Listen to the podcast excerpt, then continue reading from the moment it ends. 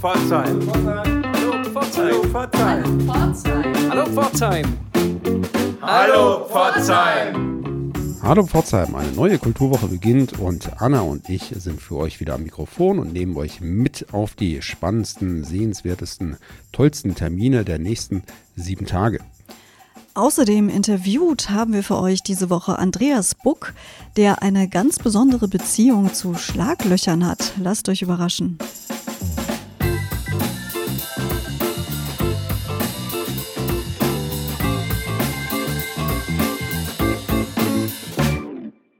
Und hier sitzt er jetzt, Andreas Buck, Fachjournalist und Fotograf, und mit ihm sein jüngstes Buch Street Art heißt es, im Sommer erschienen. Darüber wollen wir gleich sprechen, aber zunächst guten Morgen, Andreas. Hallo, guten Morgen, Sebastian, guten Morgen, Anna. Schön, dass ich da sein darf, vielen Dank. Ja, wir freuen uns, dass du da bist, und für unsere Hörerinnen und Hörer würden wir dich einfach erstmal bitten, dich kurz vorzustellen. Fachjournalist und Fotograf hatte ich schon vorweggenommen, aber vielleicht kannst du da noch ein bisschen was ergänzen. Ja, ich bin neunzehnhundertfünfundsechzig geboren. Ähm, Ich habe zwei erwachsene Kinder, wohne seit fünf Jahren hier in Pforzheim, in einer wunderschönen Stadt, wie ich finde, und ähm, komme ursprünglich aus dem äh, Baugewerbe. Da können wir vielleicht später noch mal ein bisschen drauf eingehen. Und ja, Fotografie ist meine große Passion, schon immer. Und jetzt sitze ich hier. Ja, und in deinem aktuellen Buch, das heißt Street Art, geht es genau um das, um Straßenkunst, aber eben anders, als man das vielleicht erwarten würde. Was hast du da genau gemacht? Ich habe mir die Straßenbelege genauer angeschaut. Das mache ich schon relativ lange, aber in letzter Zeit sehr, sehr bewusst, und bin dann irgendwann drauf gekommen, dass die, wenn man sie im richtigen Blickwinkel betrachtet, so extrem gut und künstlerisch aussehen, dass sie es verdient haben, fotografiert zu bewerten, äh, zu werden. Ja, es sind ja nicht nur Straßenbeläge, es sind ja noch konkreter ja, Schlaglöcher in den Straßen, die dein Hauptmotiv bilden, meistens jedenfalls. Die Schlaglöcher hast du dann ja ausgeleuchtet, hast du aus verschiedenen Perspektiven fotografiert. Was macht ein gutes Schlagloch aus, um es in dein Buch zu schaffen? Das ist eine super schwierige Frage, Sebastian. Ein, ein gutes Schlagloch. Ähm, kleiner Karlauer am Rande, eine Bekannte von mir hat gesagt, nicht jeder hat das Glück, ein Lieblingsschlagloch zu haben. Und, äh, was macht ein gutes Schlagloch aus? Also ähm, ich muss vielleicht vorweg schicken, ich gehe viel mit dem Hund spazieren, und wenn ich an bestimmten Schadstellen im öffentlichen Bereich vorbeikomme, dann ist mir aufgefallen, die sehen zu jeder Tageszeit so ein bisschen anders aus.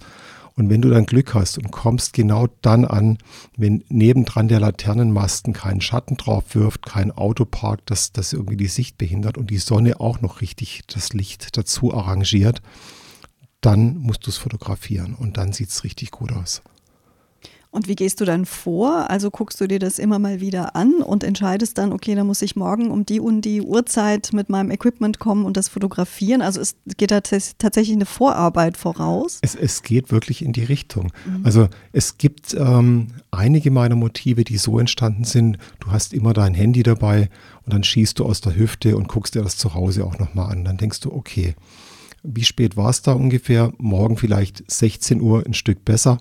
Und dann kommst du wieder vorbei, und dann bist du einen Monat später wieder da, dann ist vielleicht, äh, hat es geregnet oder es liegt ein bisschen Frost auf der Straße, und so arbeitest du dich da vor, und da sind durchaus Motive dabei, da, da hat es mehrere Monate gebraucht, bis ich wirklich zufrieden war, aber es gibt natürlich auch die One-Shooter. Da gehst du hin und, und siehst irgendwas, oft passiert mir das auf Reisen, wenn ich unterwegs bin, und dann denke ich, ja, du kommst mit ins Buch, ne? Also es kann durchaus passieren, dass du mit dem Auto unterwegs bist und dann macht es Rums und du rappelst da durch. Nächster Schritt ist dann Vollbremsung, Kamera raus und äh, Schlagloch fotografieren. Wahrscheinlich werde ich jetzt für verrückt erklärt, aber tatsächlich, das ist so, ja. Schön. Und in deinem Buch Street Art, sind das denn alles Pforzheimer Schlaglöcher oder sind die auch äh, von weiter her? Also ich werde oft gefragt, es sind so, ich würde sagen, fünfundsiebzig bis achtzig Prozent. Ist hier in Pforzheim entstanden. Das hat viel mit, mit der kontaktreduzierten Zeit in Corona jetzt zu tun, ne? Also da waren die Straßen wunderbar menschenleer und, und zum Fotografieren total perfekt geeignet, ne? Ab und zu kam mal ein Bus vorbei, sonst niemand. Und äh, das hat mir aber auch die Ruhe zum Betrachten gegeben.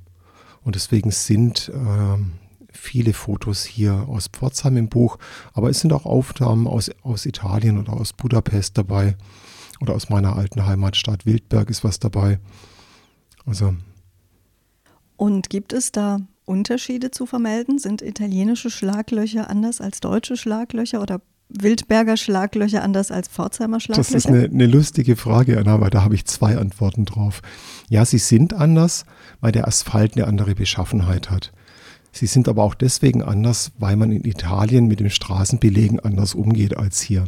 Also da wird viel mehr geflickschustert, da wird repariert und ähm, ja, da passieren zum Teil wirklich kuriose Dinge, dass man irgendwelche ähm, einasphaltierten Ringe, in denen vielleicht früher mal so ein Passantenpoller oder sowas äh, gesteckt hat, im Straßenbelag belässt und inzwischen wächst da Gras drin und dann hast du so eine kreisrunde grüne Oase mitten auf der Straße. Das ist ganz wunderbar.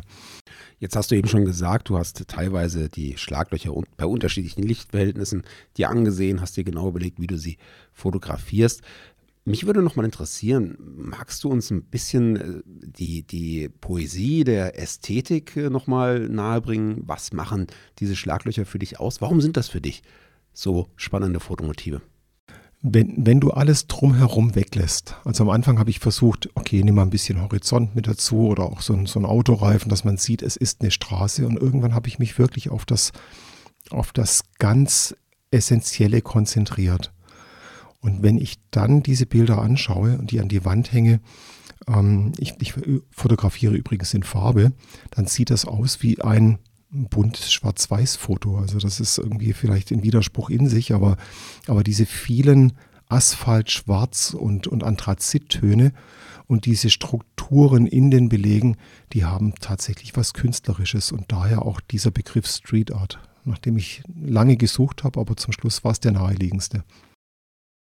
Und für dich hat das Thema Schlagloch auf jeden Fall nur eine ästhetische Komponente, oder verbindest du damit auch so ein bisschen, ja, ich sag mal Kritik, weil es sind ja dann doch viele Schlaglöcher, die es in deinem Buch geschafft haben. Ja, wenn man guckt, gibt es überall und so viele Schlaglöcher, das ist echt unglaublich. Nein, aber ich finde die generell schön und es ist keine Kritik. Ähm, es ist so ein bisschen, es ist zweierlei vielleicht. Ich möchte die Menschen so ein bisschen wachrütteln, dass sie in den kleinen Dingen des Lebens auch die schönen Sachen sehen können, durchaus auch in dem Schlagloch. Und wenn, wenn es dann gelingt, Negatives in Positives zu drehen, dann bin ich ganz weit vorn. Und das war so, ein, so eine Hauptmotivation, das zu tun, weil wenn ich genau hinschaue und meinen persönlichen Ausschnitt, meine persönliche Perspektive finde, dann kann ich überall das Gute entdecken, auch im Schlagloch. Jetzt hast du in deinem sehr schönen Buch die Bilder auch noch weiter verarbeitet, gestaltet, hast sie grafisch bearbeitet, teilweise mit Teilfreistellern noch äh, versehen. Damit hast du dann teilweise die Bildaussage nochmal verstärkt, oder welchen Grund gab es da für dich, die Bilder noch weiter zu bearbeiten? Ja, es war tatsächlich ein Verstärken der Bildaussage, es war aber auch ein, ein bewusstes Werkzeug, um klarzumachen, ähm, schaut genau hin, weil äh, ich mache ein Beispiel. Wenn, wenn ich diese quadratischen, weißen, aufgemalten Stoppstellenmarkierungen betrachte, dann hast du an, an einer Straße in einem Wohngebiet für eine Stoppstelle irgendwelche fünf bis sechs Quadrate auf der Straße. Die sollten eigentlich überall gleich sein, damit der Autofahrer, der Verkehrsteilnehmer erkennt, jawohl, hier Stoppstelle, ich muss anhalten. Wenn du die Dinger aber genau anguckst, dann sind die so divers, dass es wirklich Sinn macht, jedes zu fotografieren und anzuschauen, oder sehr, sehr viele davon. Und die konnte ich natürlich nicht alle ins Buch bringen. Und deswegen habe ich die grafisch gestaltet und habe dann auch äh, Stoppstellenmarkierungen zusammengefügt, die gar nicht an derselben Stelle sind. Aber immer so, dass man sieht, dieses Gesamtbild setzt sich aus vier oder fünf oder sechs Einzelmotiven zusammen. Das ist ja auch immer interessant, wie sich die ähm, aufgemalten ja, Stoppstellen Äh, Quadrate oder Striche oder, oder Linien verändern, dadurch, dass der Asphalt arbeitet, sich bewegt, dann verzerren sich äh, teilweise die aufgemalten Linien. Genau, das sind, das sind eigentlich die Jungs vom Straßenbauamt und die Straßenbauer, die, die diese Dinger irgendwann mal nach Norm ganz exakt aufzeichnen, die eigentlichen Künstler. Und Ihre Arbeit wird dann, wenn die Patina kommt, wenn die Witterung einsetzt, wenn die Sonne drauf scheint, wenn die schweren L K Ws drüber fahren, immer schöner. Und äh, jeder Straßenbauer sagt jetzt, der spinnt, das kann überhaupt nicht sein, ich muss da wieder hin und muss nachreparieren. Und ich finde einfach, im Laufe der Zeit entwickeln die so ein Eigenleben. Und das ist durchaus interessant. Also wir hören ganz klar ja einen Sinn fürs Unperfekte heraus bei dir, der dich antreibt, solche Dinge zu fotografieren. Und nachdem ja mit einem Buch, das ja jetzt im Sommer erschienen ist, so ein Projekt auch immer ein bisschen abgeschlossen erscheint, zumindest vorübergehend, würde uns interessieren, was, was steht denn als nächstes bei dir an? Wo wirst du als nächstes mit deiner Kamera auf die Suche gehen nach dem Unperfekten? Ich, ich habe fast geahnt, dass die Frage kommt. Ähm, was ich, was ich auch unheimlich faszinierend finde, das habt ihr sicherlich auch schon gesehen, wenn an so einem Gartenzaun, an einem Lattenzaun, an einem alten Garagentor der Lack abblättert oder es wurde schon fünfundzwanzig Mal drüber lackiert und es blättert wieder ab und unter dem schönen Weiß kommt ein verblichenes ähm, äh, Rosa hervor, das früher vielleicht mal knallrot war, finde ich total spannend und auch da gilt es ganz genau hinzuschauen. Jetzt hast du erwähnt, dass du ursprünglich aus dem Baugewerbe kommst. Äh, hat es damit zu tun, dass du eben, dass es dir gelingt, ich sage mal, einen liebevollen Blick auf Asphalt und auf abblätternde äh, Lattenfarbe, äh, Zaunfarbe zu richten? Hat es mit deinen Ursprüngen im Baugewerbe zu tun? Ga- ganz vielleicht, ja. Weil ähm, es sind ja immer Menschen dahinter, die das irgendwann mal gemacht haben. Und ähm, die, die Handwerker haben natürlich immer einen, einen sehr, sehr perfekten und, und hohen Anspruch an sich selbst und die wollen immer eine astreine Arbeit abliefern und strengen sich da an. Ähm, die konnten natürlich nicht wissen, dass irgendwann so ein Verrückter kommt und sagt, jetzt, kurz bevor es kaputt geht, es ist am schönsten. Aber ähm, doch tatsächlich, ja, das hat schon was mit meinem jahrelang trainierten Blick auf den Baustellen dieser Welt zu tun, tatsächlich, ja. Ja, Oberflächen sind also dein Thema, haben wir ganz stark den Eindruck. Und äh, in deinem früheren Leben hast du da auch tatsächlich in Pforzheim gewirkt. Was hast du da gemacht? Ich bin äh, in meinem ersten Leben Blechnermeister und war fünfundzwanzig Jahre auf den Dächern hier in Baden-Württemberg unterwegs. Wir haben viele, viele Metalldächer gemacht und äh, unter anderem auch solche Dächer wie hier in Pforzheim, die Jugendherberge in Dill-Weißenstein, das Rabeneck oder auch das äh, geschwungene runde Dach im Kulturhaus Osterfeld. Das sind ja durchaus Materialien, die auch eine Patina entwickeln mit der Zeit. Ähm, müssen wir da befürchten, dass du demnächst dann, wenn du mit den Zäunen fertig bist, auch noch auf den Dächern umherkletterst und dort fotografierst? Das, das mache ich ja jeden Tag. Das mache ich in meiner Funktion als Fachjournalist, weil ich ja in einer Architekturzeitschrift oder für eine Architekturzeitschrift arbeite und ähm, über Metalldächer berichte. Aber man sucht sich ja irgendwie eine Abwechslung und dann habe ich gedacht, ein guter Blechner, der schaut immer nach oben, der guckt sich die, die Metallarbeiten selbst auf der Straße an und äh, die Leute aus meinem direkten beruflichen Umfeld, die haben erstmal nicht verstanden, warum der Buck jetzt nach unten schaut und alles unten fotografiert, aber wie gesagt, da habe ich große Übung drin und mache ich jeden Tag, ja. Ja, die Entwicklung äh, aus dem Handwerk in den Fachjournalismus ist ja jetzt nicht ganz alltäglich. Wie kam das bei dir? Die, die Brücke war die Fotografie tatsächlich, Anna. Ich habe schon immer sehr, sehr gerne fotografiert. Und wenn wir dann als Handwerker stolz wie Bolle waren, weil wir ein schönes Dach gemacht haben, dann habe ich natürlich Bilder gemacht. Und äh, der Vorgänger in der Redaktion, also mein, mein Vorgänger in der Fachzeitschrift, der hat sich immer gefreut, wenn die Handwerker Fotos eingeschickt haben. Genauso wie ich mich heute freue, wenn Handwerker Fotos einschicken. Und ähm, er hat dann Mich, mich regelrecht beflügelt und hat mich motiviert. Mensch, die Sachen sind schön, schickt mir bitte öfter was. Und ich habe so in meiner aktiven Handwerkerzeit ungefähr zehn Jahre lang als freier Autor dort gearbeitet. Ich habe ihm immer Fotoserien geschickt, habe Texte dazu gemacht und äh, er hat mich auch so ein bisschen gecoacht und hat immer mal wieder so mit dem erhobenen Zeigefinger gezeigt, welches Komma jetzt gerade an der falschen Stelle sitzt, so ungefähr. Und als er dann in den Ruhestand ging, ist der Verlag direkt an mich herangetreten, hat gefragt, ob ich den Job übernehmen möchte. Undenkbar. Ich habe gesagt, geht nicht, ich gehöre aufs Dach. Das war die erste Reaktion. Aber jetzt bist du ja doch da gelandet. Jetzt Wie bin, kam das dann? Bin ich, die, die, die haben im richtigen Augenblick gefragt. Wir hatten im, im Schwarzwald ein wunderbares Metalldach zu machen. Sehr steil, es war kalt, November. Wir haben morgens mit dem Gasbrenner wirklich die, die Dächer freigetaut. Meine Hände haben nicht mehr funktioniert. Ich hatte da so ein bisschen gesundheitliche Einschränkungen auch. Und, und da war dann klar, äh, hier muss ich was ändern, weil ich das so nicht mehr ewig machen kann. Genau. Und wie ist dann dein Weg nach Pforzheim gewesen? Wann bist du? Vor fünf Jahren sagtest du, aber wie kamst du nach Pforzheim? Ich habe mich verliebt in die Stadt und auch in meine Frau, genau. Ja, wir freuen uns, dass du jetzt hier bei uns in Pforzheim bist und äh, freuen uns, dass du uns heute hier besucht hast. Street Art heißt dein Buch, würde ich hier gerne nochmal wiederholen. Ich kann es unseren Hörerinnen und Hörern sehr ans Herz legen, vielleicht auch, um so ein bisschen äh, ja, ihren Unmut zu besänftigen, wenn sie mal wieder durch einen heftigen Ruck aufgeschreckt sind, der durch ihr Auto gefahren ist, weil sie äh, durch ein Schlagloch geballert sind. Wo kann man das Buch bekommen, wenn man sich dafür interessiert, Andreas? Also das Buch gibt es überall im Buchhandel, bei Amazon, aber auch direkt beim Verlag. Und wer einen kleinen Blick ins Buch vorab werfen möchte, kann das bei mir auf der Website machen. Sag uns doch die Adresse noch. Die heißt w w w punkt look at book punkt d e. Das ist eine gute Adresse, um sich vorab ein paar Bilder anzuschauen. Ich finde, es ist auch ein wunderbares Weihnachtsgeschenk. Es ist ja nicht mehr allzu lange hin und man soll das ja, habe ich gehört, bei Zeiten regeln dieses Jahr aufgrund Rohstoffmangel und so weiter. Wunderbar, dass du heute bei uns warst, Andreas. Ganz herzlichen Dank und viel Erfolg bei den Lattenzäunen. Vielen Dank. Vielen Dank, dass ich hier sein durfte und äh, ein, eine Ansichtskarte der Lattenzäune schicke ich euch dann gerne zu, wenn es soweit ist.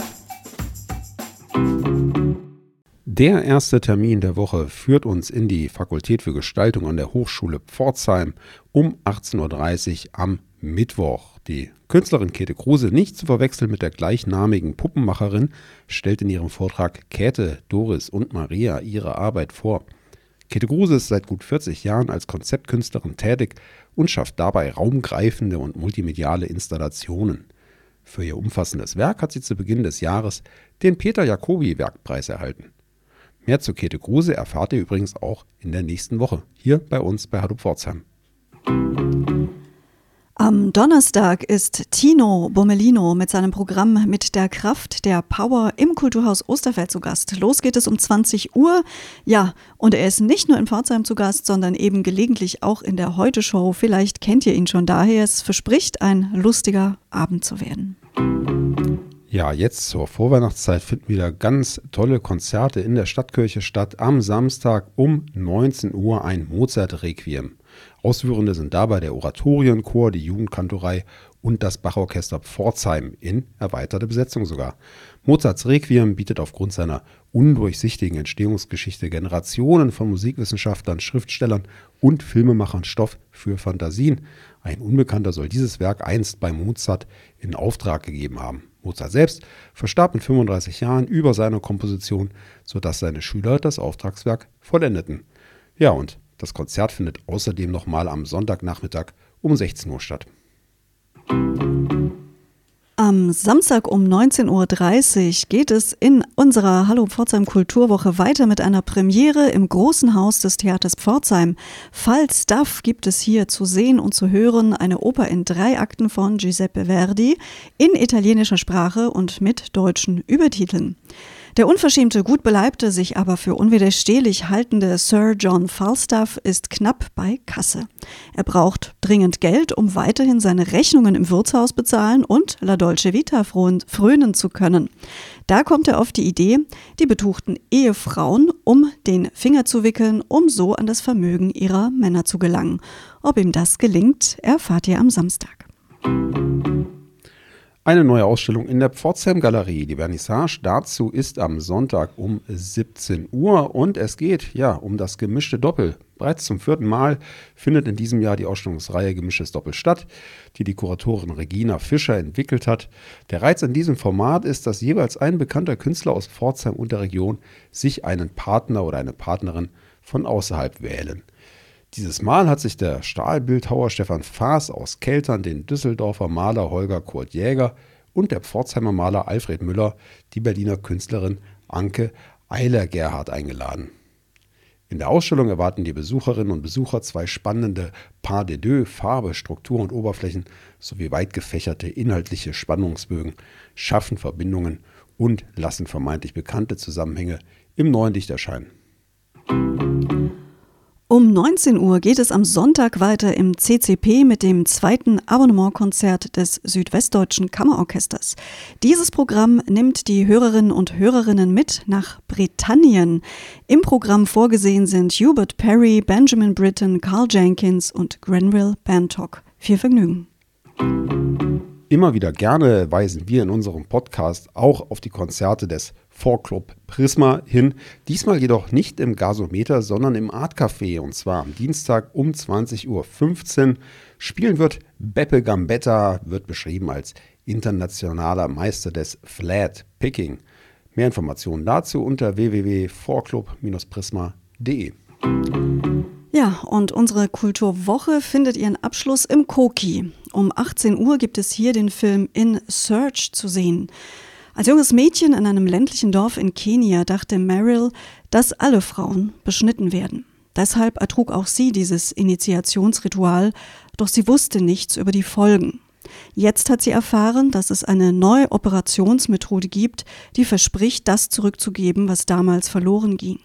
In ihrem autobiografischen Dokumentarfilm In Search erzählt sie ihre Geschichte. Der Film ist eine, ein Beitrag zum Tag gegen Gewalt an Frauen in Kooperation mit der Gleichstellungsbeauftragten und mit einem Gespräch der Regisseurin.